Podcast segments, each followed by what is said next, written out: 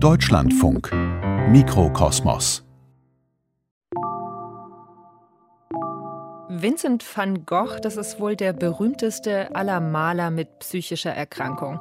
Dass er sich ein Ohr abgeschnitten haben soll, das wissen selbst Menschen, die sich normalerweise nicht besonders für bildende Kunst interessieren.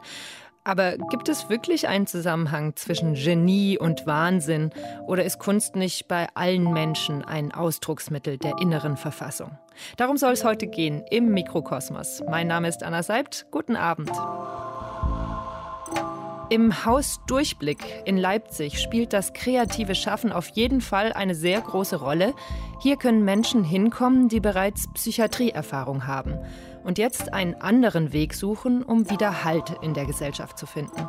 Pia Rauschenberger hat sich diesen besonderen Ort für den Mikrokosmos angeschaut und im Anschluss mit Thomas Röske gesprochen, der sich intensiv mit der sogenannten Outsider-Art beschäftigt. Kunst also, die sich jenseits gängiger Konventionen bewegt. Hallo. Entschuldigung, ich suche den äh, Piotr. Ich habe noch nicht gesehen. An einem grauen Nachmittag besuche ich den Verein Durchblick. Das Haus steht in einer vornehmen Gegend im Leipziger Westen.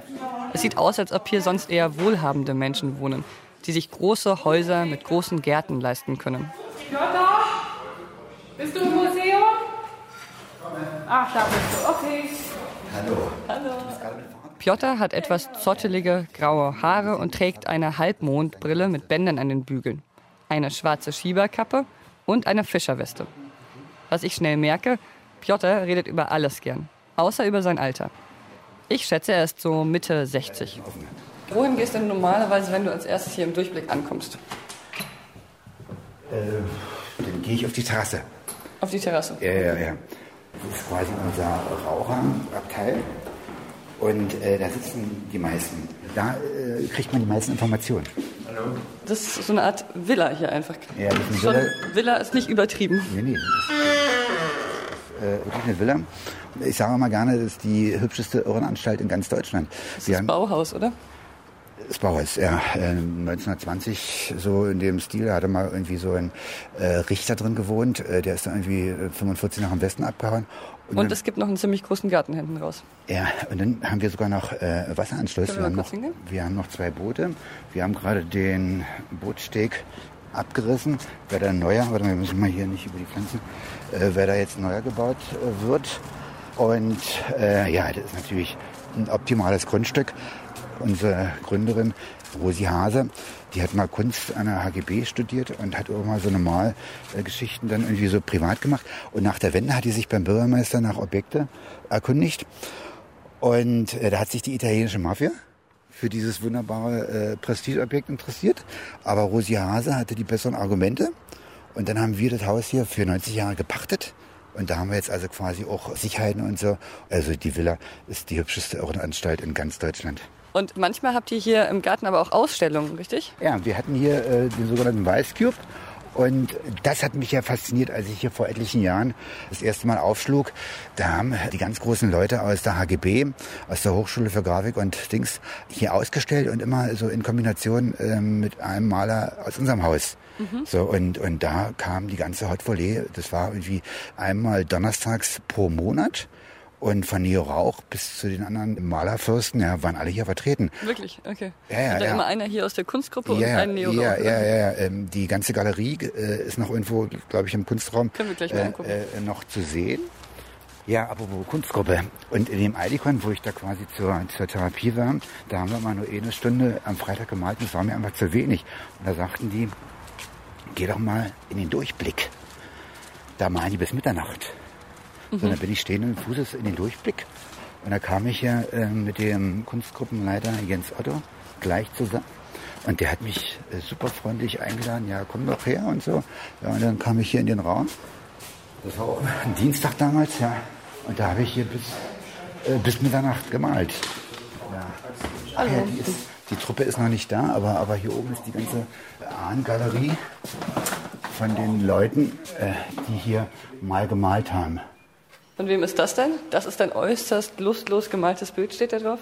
Und so ein bisschen erinnert mich das so an Basquiat. Vom Stil her. Ja. So Pop-Art äh, auf jeden Fall. Ja, ja, ja, genau, genau. Das ist hier unser äh, Jens Otto. Achso, das ist der Jens Otto, der auch die Kunstgruppe leitet, der das der, gemacht hat? Genau, genau, genau. Überall in der Villa hängen Bilder an den Wänden. Lustlos gemalt sieht davon, finde ich, wenig aus. Man merkt schon, Kunst ist hier wichtig. Die Kunstgruppe ist so etwas wie der Kern des Durchblicks. Sie findet immer dienstags statt und manchmal auch am Wochenende. Aber im Durchblick gibt es nicht nur Kunst. Das ist hier auch einfach ein Ort zum Rumhängen, Leute treffen. Es gibt Rechts- und Sozialberatung und täglich warmes Essen. Und vielleicht können wir dann mal kurz in die Küche gehen. Ja. Hallo. Hallo. Äh, Gibt es hier noch einen Kaffee oder ist schon vorbei? Kaffee noch, ja. Ja? Gut. Äh, der ist aber sehr teuer. Er kostet ja? 50 Cent. Hier gibt es auch immer Mittagessen und so in der, in der Küche, ne? Ja, hier gibt es Mittagessen. Ähm, hier wird immer von Hand gekocht. Also wir kaufen also jeden Tag frisch auf dem Markt ein und haben hier richtige Köche. Das ist gerade unser René, unser, unser, einer unserer besten. Ja, sein Essen schmeckt immer nicht gut, sein Essen schmeckt sehr gut. Mhm. Ich sage immer manchmal gerne, äh, er weiß, wo Gott wohnt. So, ich muss mal ja. einen Kaffee einschalten. Ja. Ich trinke auch den Kaffee immer gerne schwarz. Schwarz wie meine okay, und das hier, äh, es gibt ja sozusagen einmal am Tag Essen und dann noch Frühstück oder so, oder? Ja, wir haben, wir haben Frühstück. Ich selber habe hier mal früher gewohnt, sogar als ich mal obdachlos war. Und ähm, da habe ich bis um vier manchmal gemalt und habe nur gemerkt, dass es um vier früh ist, äh, weil die Straßenbahn in der Käthe-Kollwitz-Straße quietschte. Und dann bin ich hoch und bin ohne Wecker um halb acht wieder aufgewacht, bin hier runter, um dieses Frühstück hier für die Leute zu organisieren, äh, vorzubereiten. Mir ging das gerade früh ähm, darum, nicht unbedingt um, um, um Kaffee zu trinken, sondern äh, um dieses Morgenritual hier, sich mit Leuten zu treffen, ja, ein bisschen zu schwatzen. Und danach bin ich ins Atelier und habe dann so mit geschwellter Brust, mit stolzer Brust äh, meinen Tagesöre vom Vortage äh, betrachtet. Mhm. Das ist die gesündeste Art und Weise, äh, wieder ins richtige Leben zu kommen. Ja, wer hat's mal gesagt, Adorno, es gibt kein richtiges Leben im Falschen. Jetzt kommt ja Jens Otto. Da, ah, jetzt geht die Kunstgruppe los. Jetzt geht die Kunstgruppe los. Ja. Hallo, hallo. Hallo. Hallo. hallo. Jetzt stehen Piotr und ich in einem großen Raum im Erdgeschoss. In der Mitte ein langer Tisch. Drumherum gibt es viele Holzschränke mit Kunstmaterialien. Erinnert mich ein bisschen an den Kunstunterricht in der Schule. Und wenn ich da am Malen bin, habe ich gemerkt, das ist so eine Art wie, wie Meditieren. Hallo, Jens Otto, der Leiter der Gruppe, ist ein großer Mann mit einem runden Gesicht und einer runden Brille. Sieht freundlich aus. Wie lange machst du eigentlich diese Malgruppe schon? Ja, seit 96, also 96. Ah ja, okay. Wir haben auch keine Galerie in einem professionellen Sinne. Also wir machen das so nebenbei. Mhm. Wäre ja gut, wenn wir sowas hätten, wenn sich jemand finden würde, der so die Outsider-Art hier in Leipzig vertritt. Aber da brauchen wir auch Geschäftssinn und das geht uns ein bisschen ab, sag ich mal so. ja, okay, das heißt, ähm, Ihr malt einfach so für euch und hängt es hier auf erstmal und dann. Wir malen für uns und arbeiten für uns. Und während der drei Jahre, wo wir dieses Vice Cube-Projekt hatten, da kamen auch Leute von außen. Das war so ein Tandem-Projekt mit einem Medienkünstler. Und wie war damals in dieser Tandem-Ausstellung mit Neo Rauch und so? Wie naja, der Neo Rauch war da nicht dabei. So, nee, hat er schon erzählt. Ach Quatsch, der fantasiert. Das waren ja. so Rauchschüler wie der Matthias Weicher, der war ja mit dabei. Ne? Okay. Also, ja, also der Piotr, der neigt dann immer zu maßlosen Übertreibungen, sieht uns schon im, im Guggenheim Museum mit Neo Rauch ausgestellt. Das ist wahrscheinlich auch gar nicht Ziel, mit Neo Rauch auszustellen. Das ist eher, wäre dann eher Stress. Ne? Weil die Leute doch eher im Verborgenen arbeiten wollen und nicht so durch die Öffentlichkeit gepeitscht werden wollen. Mhm. Da entsteht auch, sage ich mal, die beste Kunst, wenn man nicht so unter Druck der Öffentlichkeit arbeitet, sondern im Verborgenen. Mhm. Am Tisch sitzen ein paar Menschen, hauptsächlich Männer. Manche sind ganz versunken in ihre Arbeit, bei anderen wirkt es so, als ob sie eigentlich nur zum Quatschen hier sind. Einige kommen schon seit über zehn Jahren in die Gruppe. Eine Anleitung oder so etwas gibt es nicht. Jeder macht hier Kunst, so wie er oder sie es will. Es ist mir eigentlich völlig wurscht, wie andere meine Sachen finden, sondern einfach nur dieses Tun. Äh, ich war da wie in so einer Art Flash beim Malen. Ja, und da ist es mir völlig egal, was da andere über mich denken. Oder, oder nee, das wäre doch falsch. Aufmerksamkeit will ich schon. Und zwar will ich entweder bewundert werden oder beschimpft werden. So, und das ist mir aufgefallen, dass ich mich quasi ohne Medikamente übers Malen wieder ins normale Leben zurückgebeamt habe. So, also diese Kombination, hier in so einem geschützten Raum zu sein, auf so einem wunderschönen Grundstück, ja, diese Kombination, die hat dann äh, mich dazu gebracht, quasi wieder normal zu werden. Dann habe ich allerdings eh einen Fehler gemacht. Ich habe dann zu sehr geklammert. Das gibt so eine Art Hospitalismus. Und ich sehe mich hier auch so ein bisschen. Ja, das ist, wenn man schwerst betroffen ist, ist das Haus hier ideal.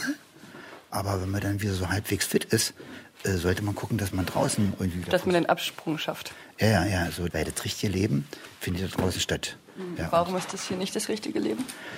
Das ist hier so ein, so ein, so ein goldener Käfig. Das ist hier äh, die Insel der Glückseligkeit. Und du würdest sagen, du bist hier auf dieser Insel der Glückseligen quasi gefangen?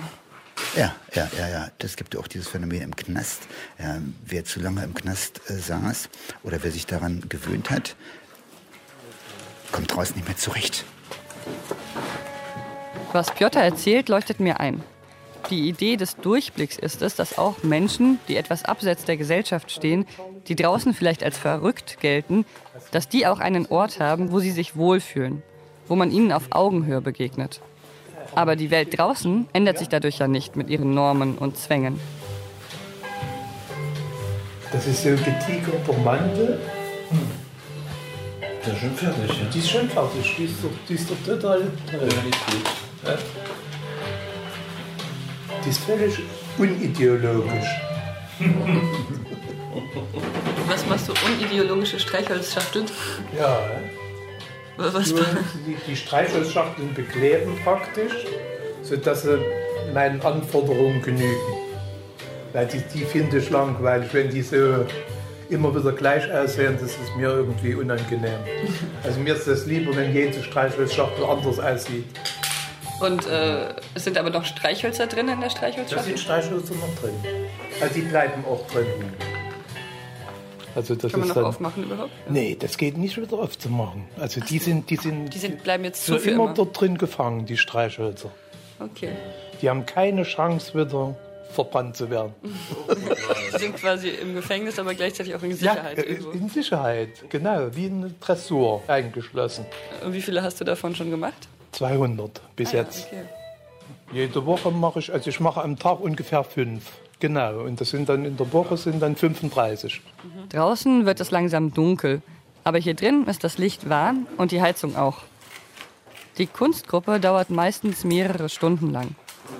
Piotr sitzt neben mir. Er zeichnet das Gesicht einer Frau. Was war denn los, als du hier gewohnt hast im Durchblick? Ja, ich bin mal aus meiner Wohnung geflogen. Als Depressiver habe ich sogar mal über ein Jahr lang äh, diese Gelder vom Arbeitsamt ignoriert. Was heißt ignoriert? Ich bin einfach äh, zu einer Aufforderung nicht gegangen und habe den, den Briefkasten gemieden, weil wenn man richtig schwer depressiv ist, dann ist einem alles scheißegal. Also. Und ich habe sogar manchmal noch gegrinst, wenn da aus dem Briefkasten irgendwelche Behördenbriefe äh, rausguckten, gelbe Briefe und so. Und ähm, dann ähm, klopften auch manchmal äh, Bullen oder Gerichtsvollzieher. So, ich habe die da draußen lärmen lassen, habe nicht reagiert und nee, was bin ich da? Eines Tages mal geweckt worden. Es war früh um sechs oder halb sieben.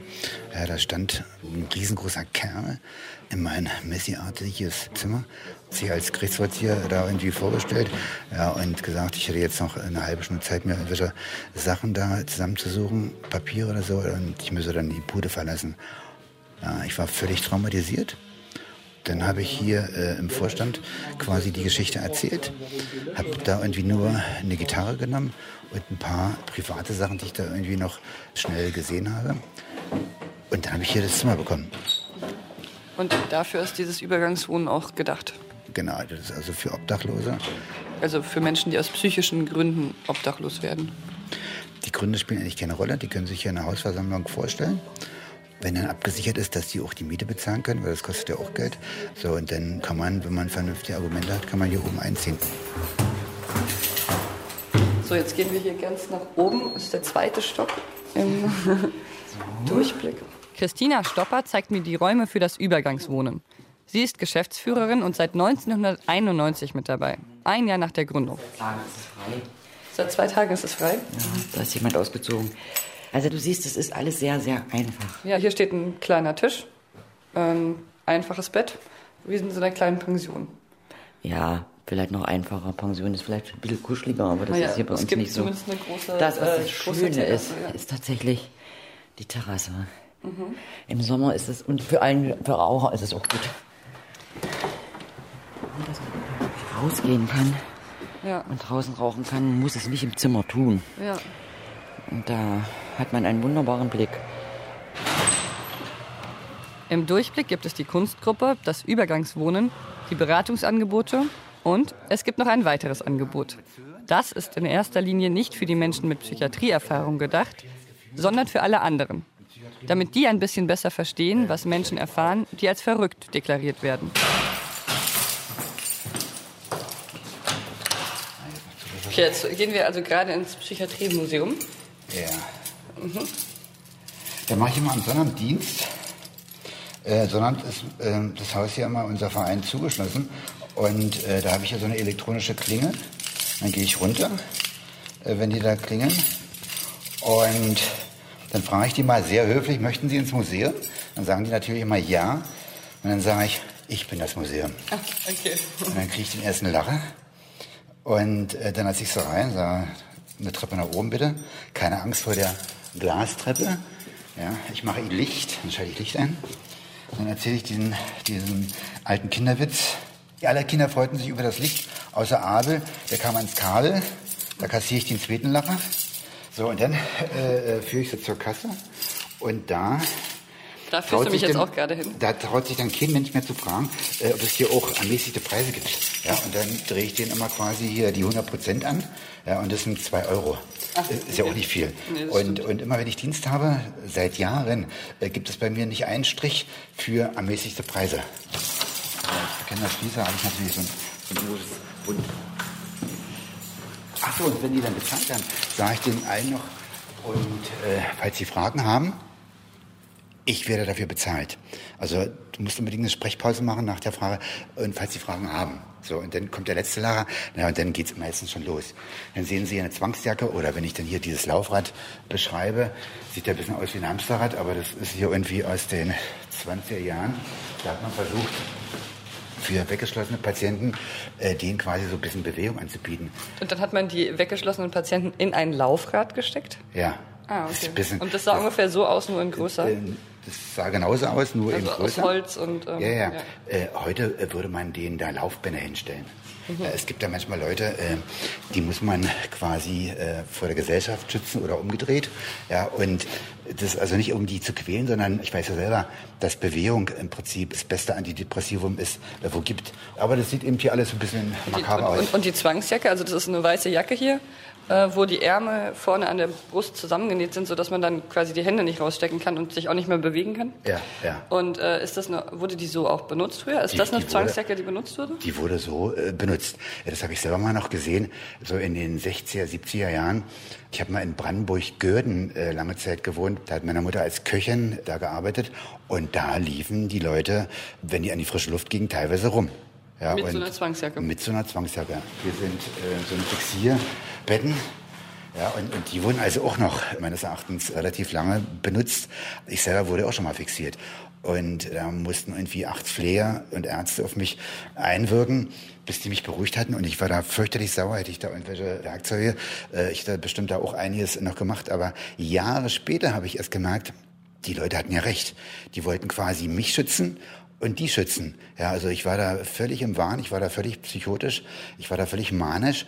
Da musste man das quasi anwenden, ja, äh, weil wenn man manisch ist, dann ist ja quasi der Neokortex, hier unser, unser Frontallappen, der Jammerlappen, der ist ja dann offline, der ist ja abgestellt. Und da reagiert man dann, um das mal vorsichtig auszudrücken, komisch. Dann hat man auch nicht diese Krankheitseinsicht wenn man eben äh, äh, verrückt ist, so ähnlich wie wenn man besoffen ist. Mhm. Da ich aber jetzt selber 20 Jahre depressiv war, nachdem ich ungefähr 20 Jahre manisch war, kann ich also beide Pers oder alle drei Perspektiven, ja, die kranke Sicht aus der Manie, die kranke Sicht aus der Depression und wenn du in diesem normalen Toleranzfenster bist, definieren immer die herrschenden Alpha-Tiere, äh, dann bist du quasi normal. So, und, und alle Perspektiven habe ich jetzt inzwischen erlebt und kann natürlich auch hier das, das Ideale hier bei uns im Haus, hier kann man wie unter so einem Mikroskop die ganze Gesellschaft beobachten, wie unter so einem Brennglas.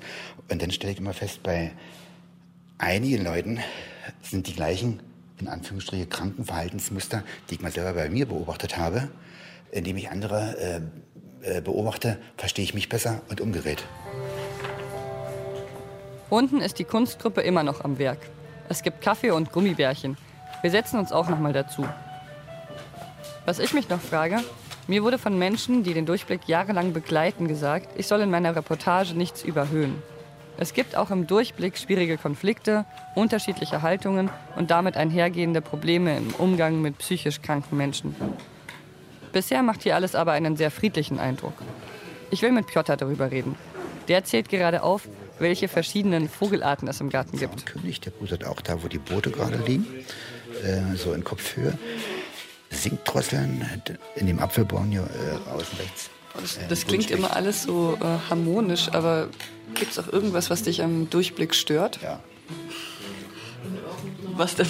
Es gibt hier viele Leute, die brauche ich einfach, um meine soziale Unterzuckung zu kompensieren. Also ich brauche diese Atmosphäre, ich brauche diese Beziehung zu denen. Aber äh, nur mit denen, die halbwegs fit sind, die also freundlich sind, denen es also gut geht. Ich merke, dass die anderen, denen es nicht so gut geht, äh, dass die mich also richtig, richtig krank machen würden. So, und was mache ich dann? Die ignoriere ich einfach. Also ich gehe da nicht in so eine, in so eine Eskalation, sondern, sondern ich bestrafe die mit Liebesentzug, habe ich gemerkt, wenn man die also ignoriert. Ja, so, äh, damit, damit können die wenigsten umgehen. Ja. Die nächste Therapieveranstaltung vorbereiten, das Singen. Was bereitest du davor? Ja, äh, Geräte, wir, wir bauen immer YouTube auf und so und die Boxen und die Gitarre muss ich alles stimmen und so. Ja, also falls du mich suchst, ich bin jetzt drüben.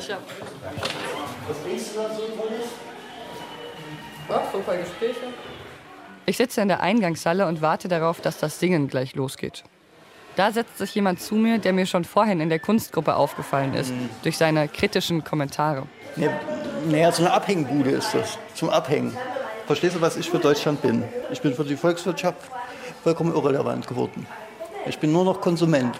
Und so gesehen halte ich mich für eine bedeutungslose Kreatur innerhalb von Deutschland. Das ist so. Ich habe keine Bedeutung. Ich habe nur Gott gegenüber eine Bedeutung, wenn man das so will. Also, dass ich nur noch einen Zweck für mich selber habe. Verstehst du? Okay, ja, ich glaube nicht, dass es so ist, aber ich Wisst ihr, was ich meine? Hast du schon mal so tief gedacht, dass du gedacht hast, worin hast du eine Bedeutung? Also du hast vielleicht familiär eine Bedeutung, gesellschaftlich das, was du arbeitest, aber was ist, wenn du das nicht hast? Was ist, wenn du keine Familie, keine Freunde, keinen gesellschaftlichen kollektiven Bezug mehr hast zur Welt?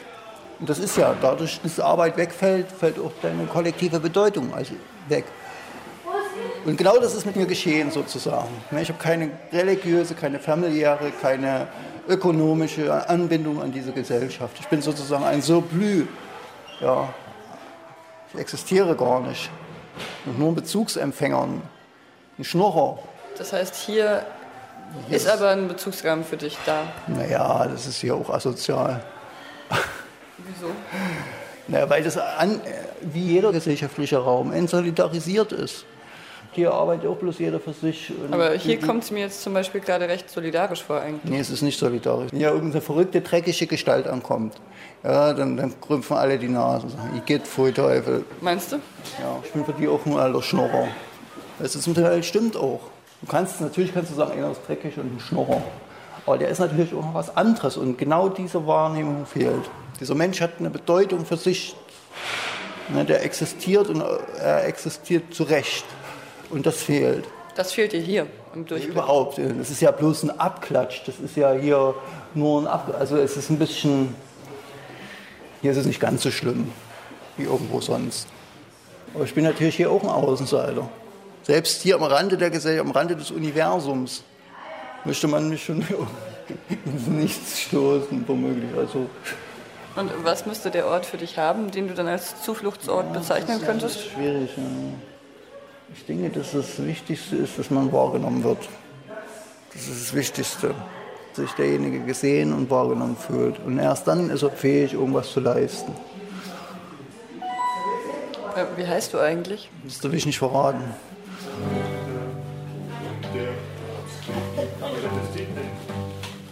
Während ich im Eingangsbereich mit dem Mann ohne Namen philosophiert habe, sind die Chorteilnehmer im Raum nebenan zusammengekommen. Sechs Männer und Frauen, die es sich auf den Sofas gemütlich gemacht haben. In dem Raum ist kein Zentimeter nackte Wand sichtbar. Jeder Spaltbrett ist mit Malereien der Durchblickkünstler behängt. Ich glaube, in jeder Stadt gibt es Menschen, die sich fühlen wie am Rand des Universums. Aber nicht in jeder Stadt gibt es einen Verein wie den Durchblick, wo sie jeden Tag hinkommen können. Egal, ob sie Schnorrer sind oder geistreiche Streichholzschachtelkünstler.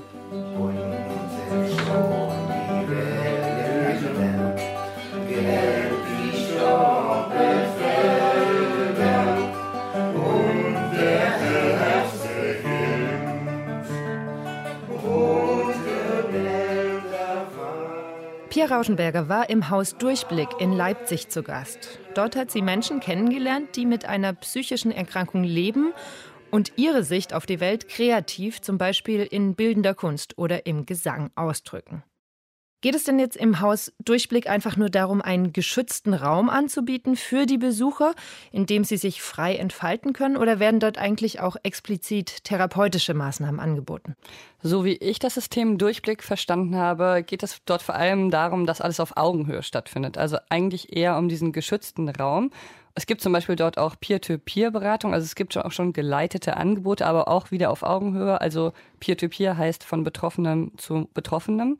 Und in der Kunstgruppe heißt das dann, das Malen kann natürlich auch therapeutisch wirken und so eingesetzt werden, aber es gibt jetzt nicht den einen Therapeuten, der den anderen sagt, wie es gemacht wird, sondern alle kommen in einem ziemlich lockeren Rahmen zusammen und jeder macht ein bisschen, was er oder sie will. Und ich hatte das Gefühl, in erster Linie ist eben das Zusammensein wichtig, das nicht alleine sein. Und bei manchen, bei Piotr zum Beispiel, da hat das Malen dann eben auch diesen therapeutischen Effekt. Aber heißt das, dass sich das Haus Durchblick dann eher als Zusatzangebot zu ja, gängiger Psychotherapie oder Psychiatrie versteht? Oder ist es tatsächlich auch ein Ersatz dafür, für Menschen zum Beispiel, die eben nicht in psychiatrische Behandlung wollen? Ich glaube sowohl als auch. Und äh, einerseits war es früher mal die Idee, dass dort Menschen in diesem Übergangswohnen, was wir auch kurz angesprochen hatten in der Reportage, wirklich eine Krise dort ausstehen, dass sie dort wohnen und nicht in die Psychiatrie müssen. Andererseits ist der Durchblick inzwischen, glaube ich, vor allem ein Anlaufpunkt für Menschen, die schon viel erlebt haben, vielleicht auch schon in der Psychiatrie waren, vielleicht noch in Behandlung sind oder immer mal wieder behandelt werden, aber die dort eben sowas wie eine Basis haben, also einen sicheren Hafen. Ich glaube, für viele ist er hauptsächlich eine Stütze, die die gröbsten Auf und Abs im Leben abfedert und vielleicht dafür sorgt, dass es wahrscheinlicher wird, dass man es schafft, nicht in die Psychiatrie zu kommen. Wir haben jetzt vor allem über die Menschen geredet, die das Haus Durchblick besuchen, aber wer steht da eigentlich dahinter? Wie hat alles angefangen? Wer hat dort die Fäden in der Hand? Also der Verein wurde 1990 gegründet und in diesem Gründungszirkel waren von Anfang an auch Menschen, die selbst Erfahrungen mit psychischen Krisen und der Psychiatrie haben. Und auch heute ist es eben noch so, dass im Vorstand Menschen sind, die selbst betroffen sind. Und dieser Vorstand, der kann natürlich auch mitentscheiden, also zum Beispiel, wer darf in dieses Übergangswohnen kommen und wer nicht. Aber es gibt eben auch normale Angestellte, wie Christina Stopper, die wir im Beitrag gehört haben. Die ist die Geschäftsführerin und die unterstützt den Verein eben organisatorisch vor allem. Kreatives Schaffen kann therapeutisch wirken, weil es Menschen erleichtert, sich mit sich selbst und mit ihrer Umwelt auseinanderzusetzen. Die dabei entstandenen Kunstwerke, die faszinieren aber auch viele Menschen, weil sie vielleicht vermeintlich besonders authentisch oder sogar einzigartig sind. So ist es auch dem Psychiater und Kunsthistoriker Hans Prinzhorn ergangen, der Anfang des 20. Jahrhunderts eine Sammlung mit Werken psychisch Kranker aufgebaut hat. Was diese Kunst ausmacht, darüber hat Pia Rauschenberger mit Thomas Röske gesprochen. Er ist Leiter der Sammlung Prinzhorn in Heidelberg. Der Topos des wahnsinnigen, genialen Künstlers, der wird in der Kunstgeschichte ja immer mal wieder bemüht. Würden Sie sagen, zu Recht oder ist das nur ein Künstlermythos oder eine Projektionsfläche? Also ich glaube nicht, dass man generell sagen kann, dass Künstler immer wahnsinnig sind oder dem Wahnsinn nahestehen. Ähm, aber es gibt natürlich diese Idee schon seit der Renaissance, dass die Künstler äh, durch besondere Ausstattung, emotionale, psychische Ausstattung gleich weit sozusagen von der psychischen Erkrankung wie von dem Genie entfernt sein. Und äh, heutzutage gibt es Untersuchungen, die meinen feststellen zu können, dass tatsächlich bestimmte Eigenheiten von Menschen, die diagnostiziert werden mit psychischen Krankheiten sich auch finden bei Menschen, die besonders kreativ sind. Wobei natürlich immer auch zu fragen ist, was bedeutet jeweils Kreativität? Wie lässt sich das messen? Was bedeutet Kreativität insbesondere in der bildenden Kunst? Ich glaube, das ist ein sehr, sehr komplexes Feld, das nicht einfach durch genetische Untersuchungen oder durch Analysen von bestimmten Hirnregionen zu beantworten ist oder zu bearbeiten ist. Was zeichnet eigentlich diese sogenannte Outsider-Art aus und ab wann gelten Künstler dann eigentlich als Outsider? Also der Begriff richtet sich eigentlich ursprünglich nicht auf das Außenseitertum der Menschen im Sinne einer starken Abweichung äh, in Form einer psychischen Erkrankung oder geistigen Behinderung, sondern äh, bezeichnet eigentlich eine besonders originelle Kreativität. Es bedeutet eine Form von Originalität, die sich nicht nach zeitgemäßen Strömungen oder auch nach traditionellen Auffassungsweisen von Kunst richtet, die also irgendwie anders ist als das, was wir bisher als Kunst aufgefasst haben. Es gibt ansonsten eigentlich keine weiteren gemeinsamen Züge, jedenfalls sind die bisher nicht benannt worden. Äh, die diese künstlerischen Werke zusammenschließt. Es ist also anders als bei einer Strömung wie beim Impressionismus oder Surrealismus. Es sind nicht Leute, die einen bestimmten Stil verfolgen, sondern die sich dadurch auszeichnen, dass sie gerade gleich weit von allen bekannten Stilen entfernt Kunst schaffen. Was Sie gerade über die Outsider-Art äh, erzählt haben, heißt ja auch, dass Sie, wenn sie sich keiner Strömung unterordnet oder quasi frei von den bisher geltenden Kunstrichtungen existiert, also eigentlich könnte man sagen, ist ja dann besonders avantgardistisch und ähm, macht vielleicht einfach den Raum auf für etwas Neues, was dann entstehen kann. Ja, ja, natürlich, ja. Also sie ist sicherlich in vieler anderer Hinsicht auch ähm, originell und von herkömmlicher Kunst abweichend. Eine ganze Reihe von Menschen, die diese Kunst produzieren, äh, gehen eben gar nicht mehr davon aus, wie Produzenten der Hochkunst, dass sie symbolische Repräsentationen liefern, sondern versuchen auf irrationale, zum Teil magische Weise äh, in die Realität einzudringen und die Realität zu beeinflussen. Also im, in ihrem Kopf, jedenfalls in ihrer Vorstellung, gelingt ihnen damit etwas, was den Hochkünstlern äh, nicht gelingt und was sie zumindest im 20. Jahrhundert immer wieder gequält hat, nämlich diesen goldenen Käfig der Kunst zu verlassen und auf die Gesellschaft einzuwirken. Viele Outsider-Künstler durchbrechen jedenfalls in ihrer Vorstellung diesen goldenen Käfig. Die Kunst von Psychiatrieerfahrenen hat ja eine lange Geschichte und reicht bis ins 18. Jahrhundert zurück. Damals waren es natürlich zunächst die Psychiater, die sich für die Kunst ihrer Psychiatrieinsassen quasi interessierten. Wie sahen die Anfänge der Outsider-Art aus? Also die ersten Bemerkungen von Psychiatern über künstlerische Werke von Psychiatrieinsassen stammen bereits aus dem späten 18. Jahrhundert. Die erste Zeichnung, die reproduziert in einem Buch eines Apothekers, der aber als Psychiater auftritt, äh, erscheint, ähm, ist ein Blatt von James Taylor Matthews im Jahre ähm, 1810, das eine Beeinflussungsmaschine zeigt. Also so früh äh, gibt es bereits ein Interesse an diesen Werken. Das bleibt allerdings alles im diagnostischen Bereich und auch die größeren Sammlungen, die ab der zweiten Hälfte des 19. Jahrhunderts entstehen, vor allen Dingen in Frankreich und England und dann auch in Deutschland, äh, werden von Psychiatern angelegt, die hoffen, dass sie in diesen Werken bestimmte Belege für die psychische Erkrankung der jeweiligen Urheber finden können. Und wann änderte sich das, dass dann die Kunst auch einfach als Kunst anerkannt wurde und nicht nur als diagnostisches Material? Also der erste, der das offen behauptet, war ein Psychiater namens äh, Paul Meunier, der das allerdings nur wagte unter einem Pseudonym, unter dem er auch äh, Gedichte und Literarisches publiziert hatte, nämlich dem Pseudonym Marcel. Äh, 1907 publiziert ähm, Meunier alias Regin ein eigenes Buch zu dem Thema L'Arche chez les Fous, die Kunst bei den Verrückten. Ähm, das war ein kleines Taschenbuch mit einigen Schwarz-Weiß-Abbildungen, das wahrscheinlich auch eine Reihe von Künstlern gelesen haben, aber wir wissen nicht viel über die Rezeption. Und eigentlich ähm, hat das erst durchschlagenden Erfolg, äh, vor allen Dingen wiederum bei Künstlern und Kunstliebhabern nach dem Ersten Weltkrieg mit den Büchern von Walter Morgenthaler und Hans Prinzhorn. Was ist da passiert, dass auf einmal die Werke von psychisch kranken Menschen oder Menschen mit Psychiatrieerfahrung eben nicht mehr pathologisiert wurden, sondern als wirklich als Kunst betrachtet wurden? Also es hat sicherlich mit dem Umbruch der Moderne zu tun und dem Wunsch, etwas ganz Neues zu finden. In der Argumentation, die wir bei Prinzhorn finden und zum Teil auch bei Morgenthaler, finden sich allerdings auch Topoi der Romantik wieder, also der Künstler, der sich abgesondert von der Gesellschaft findet, der äh, eine Kreativität nur aus sich selber schafft, der also nicht mehr Auftragskünstler ist, sondern äh, aus seinem Leben, aus seiner Erfahrung, aus seinem Leiden vor allen Dingen heraus äh, kreativ wird. Das ist sicherlich ein Faktor. Und dann ist der zweite nicht zu unterschätzende Faktor der Erste Weltkrieg.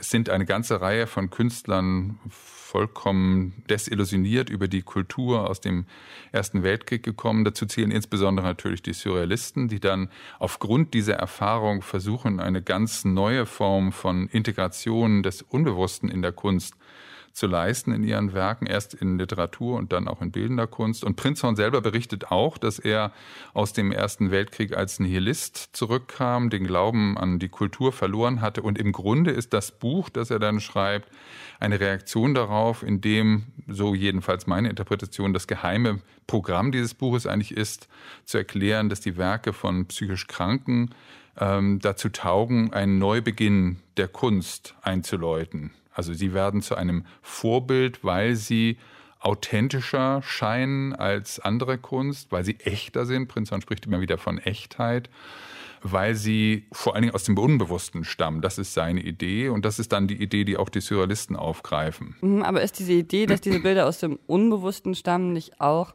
eine Art von geringerer Wertschätzung oder Mythos den äh, Künstlern gegenüber, weil dann spricht man ihnen ja quasi die Fähigkeit ab, sich wirklich für eine Form zu entscheiden. Ja, es ist sicherlich, stammt auch aus der generellen Haltung zu psychischer Krankheit und psychisch Erkrankten in der damaligen Zeit. Aber tatsächlich sehen auch die Expressionisten insbesondere in dieser Zeit darin ein großes Ideal, nur aus dem Unbewussten zu schaffen und etwas zu kreieren, das ganz direkt, unvermittelt und vor allen Dingen äh, von der Ratio unbeeinflusst niedergeschrieben wird. Die große Idee ist, dass man eine ganz direkte Kommunikation mit dem Betrachter dadurch leisten könnte, dass man bestimmte Aspekte der Ratio ausschaltet und auch zu ganz neuen Ufern sozusagen aufbrechen kann dabei. Das ist ja das Programm dann der Surrealisten auch, die, das Bewusstsein auszuschalten, die alte Konstruktion von Kunst sozusagen zu verändern, radikal in Frage zu stellen dabei. Es gab immer mal wieder Interesse daran, diese sogenannte Outsider-Art eben stärker in den Kunstmarkt zu integrieren. So in den 70er Jahren zum Beispiel der große Enthusiasmus für Art Brut und äh, dann auch große Überblicksschauen in Häusern wie der Frankfurter Kunsthalle Schirn.